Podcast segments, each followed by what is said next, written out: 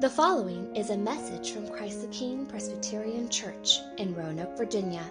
For more information about the ministry of Christ the King, please visit us at ctkroanoke.org.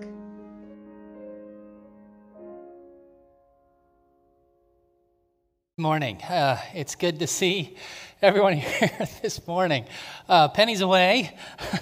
um, and if you don't know, I'm Tobias. I'm one of the associate pastors here, and uh, I get the privilege of um, continuing uh, our look into the Psalms. We do this every summer, and um, uh, last week, uh, Penny uh, had us looking at Psalm 125.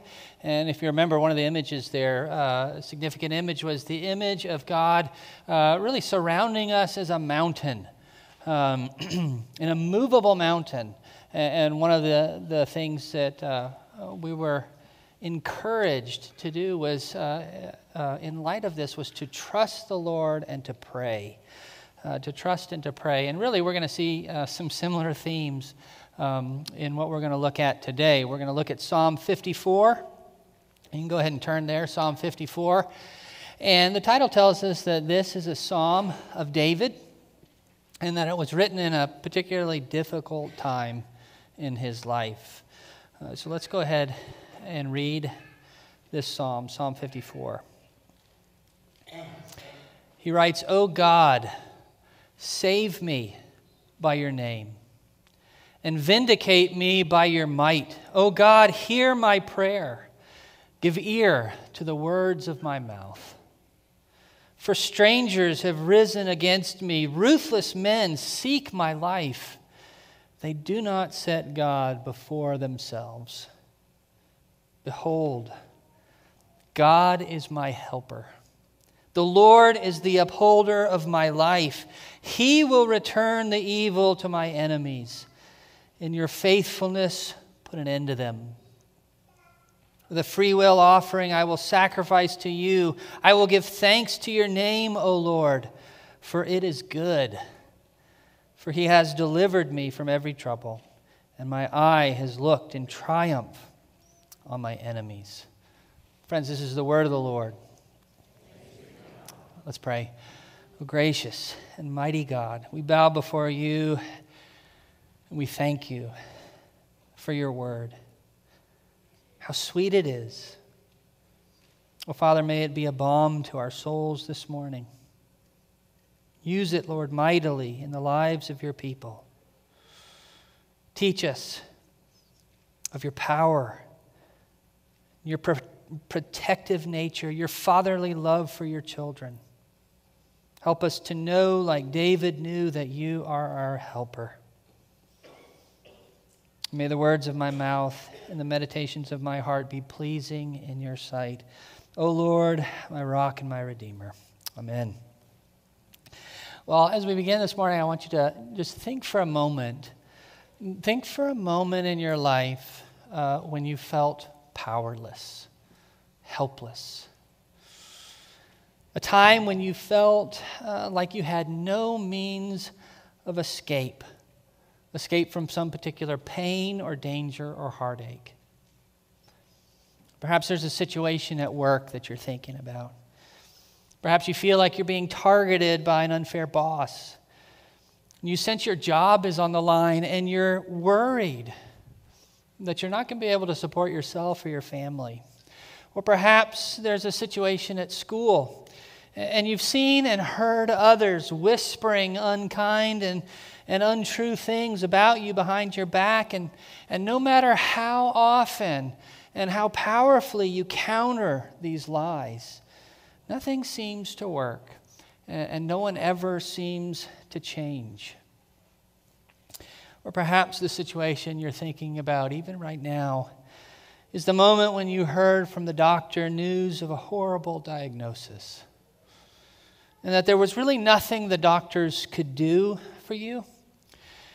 You heard that time was running out for you, or you were looking at a life lived in chronic pain and you felt utterly discouraged, exhausted, maybe even cheated, and you were just thinking about giving up.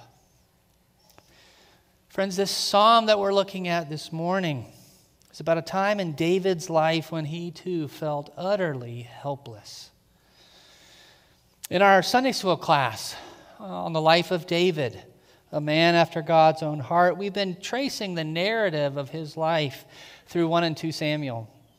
And as we've traced his story, and as I'm sure you're familiar if, uh, if you've read 1 and 2 Samuel, we've seen how his life, David's life, was punctuated time and again by difficult situations. Just think through his life.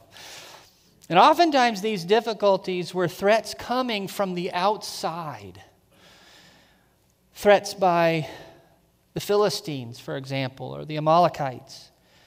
But this psalm tells us that here David was experiencing a threat coming from the inside.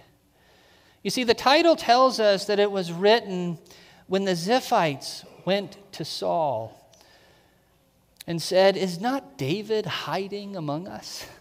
And if the particulars of this particular story aren't fresh on your mind, you can go ahead and read about them in 1, in 1 Samuel 23 and 26, because it actually happens twice. But the gist of the story is this David, on two occasions, he found himself hiding in the wilderness. And he was betrayed by the Ziphites. And the Ziphites were fellow Israelites. They lived in his own region, they lived in Judea, in Judah. And what seems to have happened is that these Ziphites saw an opportunity to ingratiate themselves to the man in power. And so they betrayed David to King Saul. In fact, Saul was using them almost as his spies. And for us to grasp the force of what David experienced in these moments, we need to let the realities of David's relationship with Saul sink into us, in, sink in a bit. You see, Saul was a man who had welcomed David into his court and made him his trusted armor bearer. You remember? He was a man whose troubled spirit had been soothed by David as he played his instrument. He was a man who had benefited from David's courage against the Philistine giant Goliath. And perhaps most striking, he was a man who, as we read in 1 Samuel 16 21, loved David greatly. And yet it was this man and it was these fellow Judeans who had conspired together and had betrayed David and who were now seeking his life. Friends, can you imagine such betrayal? Have you experienced anything like this sort of ingratitude in response to the help you've offered a friend or a loved one? Have you felt the force of such heartless opportunism, which is what it was, at your expense by those you trusted? A situation like this would feel pretty hopeless, wouldn't it? What would you do? Well, how did David respond? And how does his response model for us how we ought to respond when we feel like we're powerless to escape? Well, I think we see him respond in three distinct ways. In verses 1 through 3, we hear him turn to the Lord in prayer. In verses 4 and 5, we hear him express his confidence in the Lord's deliverance. And in verses 6 and 7, we, we see him with settled confidence promise to give a pledge to the Lord for his deliverance. So let's take a brief look at each of those in turn. First, I want you to notice what he says in verses 1 and 2. We hear him pray, Oh God, save me by your name and vindicate me by your might. Oh God, hear my prayer. Give ear to the words of my mouth. And what's initially striking to me about this prayer is the order of its progression. I don't know if it strikes you that way. But you see, we, we might expect David to begin praying by first appealing to the Lord to hear him, and only then to call on him to act. And in fact, this is what we see him doing in the opening verses of Psalm 55, the next psalm. But in this psalm, we hear David launch right in with his appeal for God's deliverance. Oh, Lord, save me. he says, By your name, vindicate me by your might. It's a subtle thing, but it's a bit unusual. And I think what it does is it highlights for us just how desperate David was and the urgency of his prayer. And of course, this makes sense. After all, he was fearing for his life. Verse 3 tells us that strangers had risen against him, that ruthless men were seeking to kill him. And perhaps it's surprising to you that David, in a psalm written when he'd been betrayed by fellow Israelites and was hiding from King Saul, that he calls his assailants strangers. And in fact, this word, strangers, is often used to describe enemies from foreign countries like the Assyrians. But I don't think that's what David's doing here. No, the title tells us that his assailants were fellow Israelites, children of the covenant family of God and they ought to have known better. After all, as members of God's beloved and redeemed people, they knew well that their highest calling was to love the Lord their God with all their heart, soul, and strength, and to love their neighbor as themselves. But instead, like the fool who says in his heart, There is no God, they had abandoned this highest of callings and had become ruthless. And instead of placing God before themselves and following His guidance, they were following a path paved by their own pride and insolence. And so it's really quite fitting that we hear David cast them as strangers, as, as if to underscore the utter estrangement from God and his ways, their ruthless actions now revealed. Just think about that for a moment. You are strangers, is what David's saying. And yet, in the midst of all of this, we don't hear David give in to despair, do we? Nor do we hear him trying to make, take matters into his own hands or by plotting revenge or, or orchestrating some means of escape.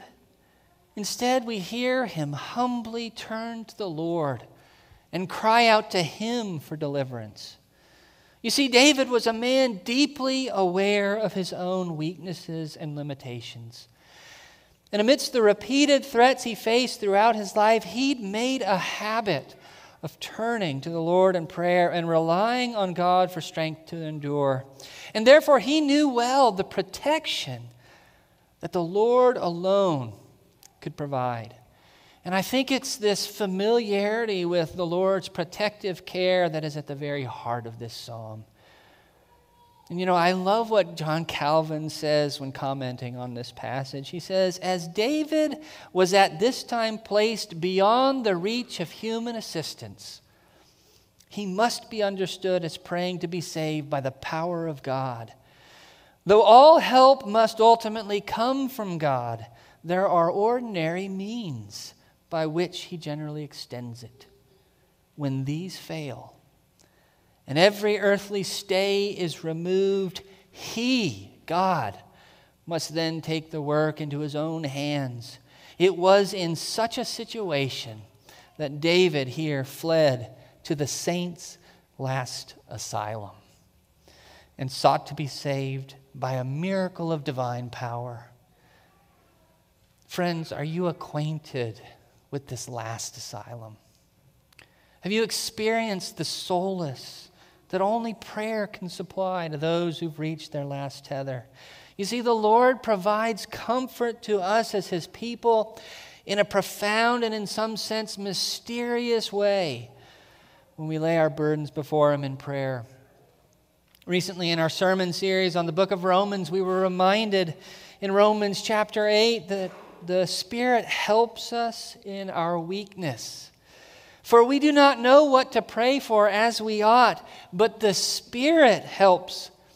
The Spirit Himself intercedes for us with groanings too deep for words. Friends, did you hear that? The Spirit of the Lord is present with us when we pray. He enters into our pain and communicates the longings of our hearts to the Father and helps us in our weakness. Friends, do you know that?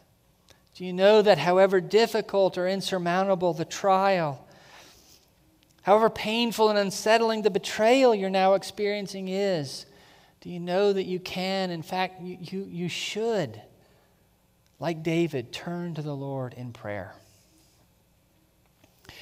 Well, having heard David respond to the threat he was facing with prayer in the first three verses, in verses four and five, David expresses his utter confidence in the Lord. And we hear him say, Behold, God is my helper. The Lord is the upholder of my life. What a remarkable statement to make. I mean, David had been betrayed. He was running for his life. He was hiding in the wilderness, and yet he says, Behold, God is my helper. Despite the desperateness of the situation, David knew that the Lord was the one who would uphold his life, and his confidence was in the Lord's power and abiding presence. Such confidence in the Lord's abiding and powerful presence is, I think, what led him to pen those beautiful words in Psalm 23 4. Remember what he says there? He says, Even though I walk through the valley of the shadow of death, I will fear no evil for you are with me. Your rod and your staff, they comfort me. Perhaps this image of the shepherd's rod and staff, they help us to understand why David goes on to pray to the Lord in verse 5 that he would put an end to his enemies. You see, David understood that the comfort of the shepherd's rod lay not only in the protection it provided the sheep, but also in the punishment it would surely dole out to the predators. And, and friends, that's what David's assailants were they were predators. And so in verse 5, we hear him say that God will return the evil to my enemies. In your faithfulness, put an end to them. And the image David uses here is that of a boomerang, I think. And he asks and trusts that when his assailants let it loose, intent on striking him down, God would redirect it and have it return on them and strike them down. It's an unsettling image, isn't it? And perhaps you're wondering to yourself, whatever happened to the golden rule? do unto others as you would have them do unto you. And friends, this is a good question. It's an important question, and I don't want to diminish it. But I want you to notice what David says at the end of verse 5. He says, In your faithfulness, put an end to them. And what he's calling on the Lord to do is to remember his covenantal commitment and to protect his people who bore his name. You see, although David was well aware of his own sinfulness, he also knew himself, despite these failings, to be a servant of the Lord. And as such, he knew that in a very real sense, he represented the Lord. And because of this, he understood that an attempt on his life by those who had not set God before themselves was not only an act of injustice, it was tantamount to attacking God himself which always demands a dreadful and just response from the Lord. And this is why he could pray with confidence in Psalm 143 12. You will destroy all the adversaries of my soul, for I am your servant. And so I don't think what David's praying here shows a vengeful or a callous regard for the so called golden rule. I mean, it's not like David's praying, Lord, let me do unto others as they have done to me. No, David knew that justice is God's business, not his. And so, what we see in this prayer is David anticipating He's anticipating the final judgment that is in store for all who would set themselves up as enemies of God and his servants. And we hear him calling on the Lord in his pain and desperation to bring that judgment to fruition in his hour of need. And in this way, David's prayer here is, I, I think, perfectly at home with the counsel of the Apostle Paul when he said in Romans 12 19, Beloved, never avenge yourselves, but leave it to the wrath of God. For it is written, Vengeance is mine, I will repay, says the Lord. Surely it is, as the writer of Hebrews says, a dreadful thing to fall into the hands of the living God. And we shouldn't wish it upon anyone, even our worst enemies. Indeed, our Lord Jesus, He said, Love your enemies and pray for those who persecute you. And He Himself set the benchmark for this for us to follow when He actually prayed for those who were crucifying Him, saying, Father, forgive them, for they know not what they do. But I don't think David's appeal here in verse 5 stands in contradiction to our obligation as followers of Jesus to love and to pray for our enemies. Rather, I think it gives us a window into the heart of David. I think it lets us experience with honesty the pain and anger that sin causes, rebellion against the Lord causes. I think it frees us to hate it, to seek its ruin. I think it too, it also serves as a powerful reminder to us of the reality of God's coming judgment against sinners and a warning to all who would reject his lordship.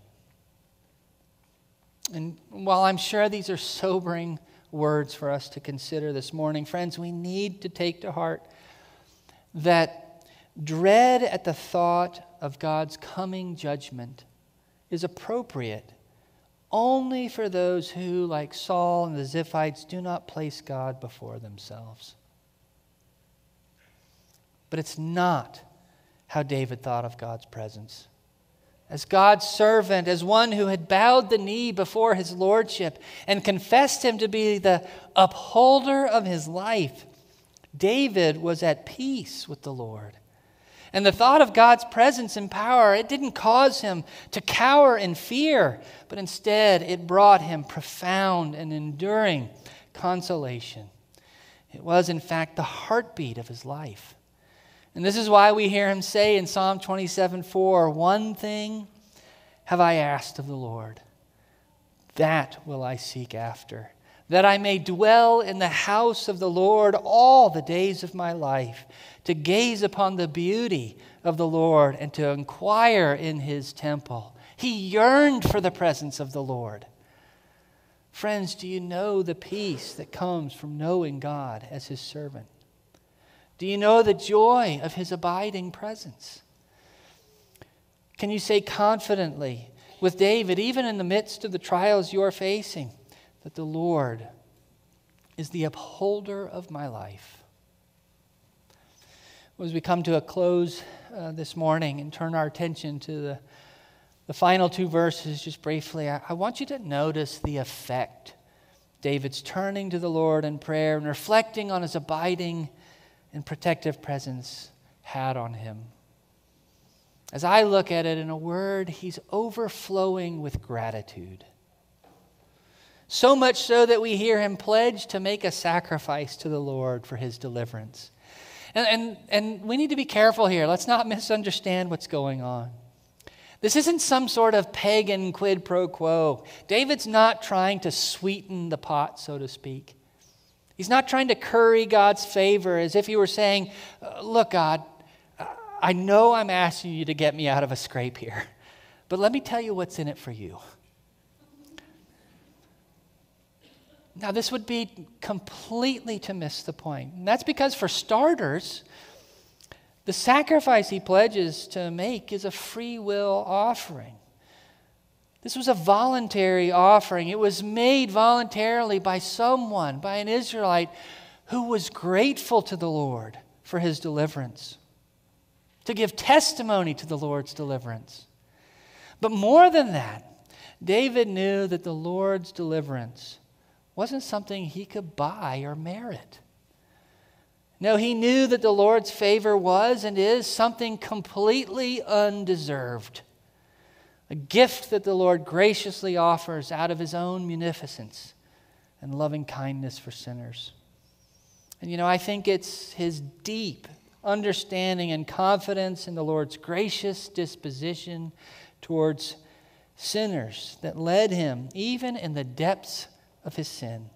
When he was covered in shame and had nothing to offer, I think all of this led him, nevertheless, to confidently approach the Lord in prayer, saying in that well known psalm, Psalm 51, Have mercy on me, O God, according to your steadfast love, for I know my transgressions, and my sin is ever before me. Cast me not away from your presence, and take not your Holy Spirit from me. Restore to me the joy of your salvation, and uphold me with a willing spirit. Don't uphold me because what I can do for you.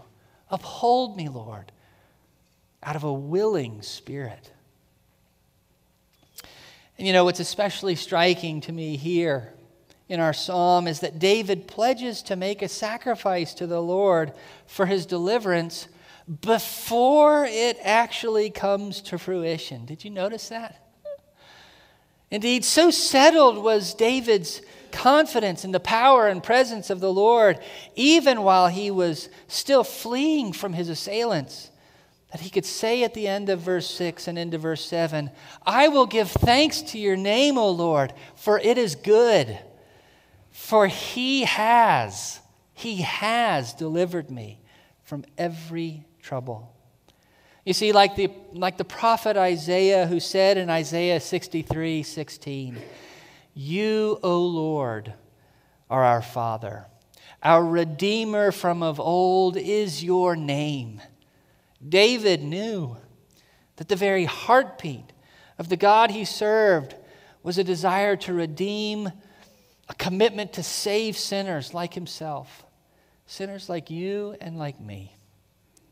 And this is why he began his desperate prayer for deliverance in our psalm this morning by asking the Lord to save him by his name.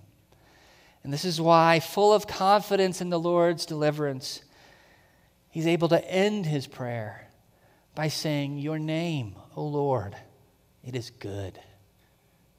Friends, do you know what it's like to have such confidence in the Lord? Have you tasted, like David, the goodness of the Lord's name? And perhaps you're here this morning and you know and you serve the same God that David served. But the troubles you're facing right now are pressing in so hard that, that you're at your wits' end. And you feel like giving up any hope of peace and deliverance. Let me remind you of what the Lord Jesus said at the end of Matthew's gospel as he prepared to ascend to heaven, as he knew he was sending out his disciples into a hateful world where they would be hated, where they would be persecuted, where they would experience dangers beyond measure. He said this Behold, I am with you always to the end of the age. Brothers and sisters, like David, let those words of encouragement, of the Lord's presence, even now, to wash over you and give you peace. Perhaps you're here uh, this morning, you've come, you've sat through our service, but in honest reflection, you'd have to say that you don't know the God of David that you've never tasted the goodness of his name, and that the very thought of his presence and coming leaves you with a sense of dread rather than a sense of comfort and hope.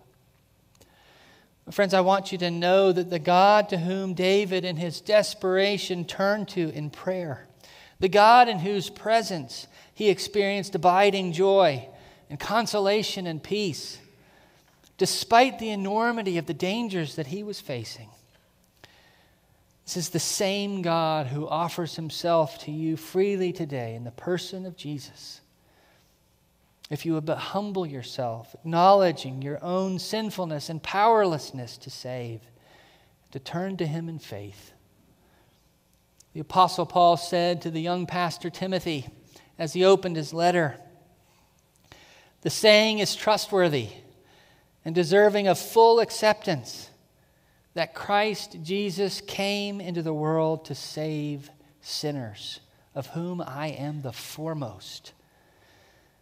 But I've received mercy for this reason that in me, as the foremost, Jesus Christ might display his perfect patience as an example to those who are to believe in him for eternal life.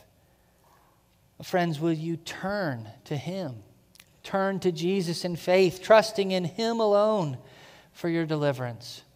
And so be able to say with David, Behold, God is my helper. Let's pray. Almighty God, uh, we bow before you. We thank you, Lord, that we can know with certainty that you are the Redeemer of sinners. You are our help. You are the upholder of our lives. So, Father, may we know that as we put our faith in Jesus. Oh, Father, use our time this morning to strengthen our faith in you and to knit us together. We pray all this in the name of Jesus. Amen.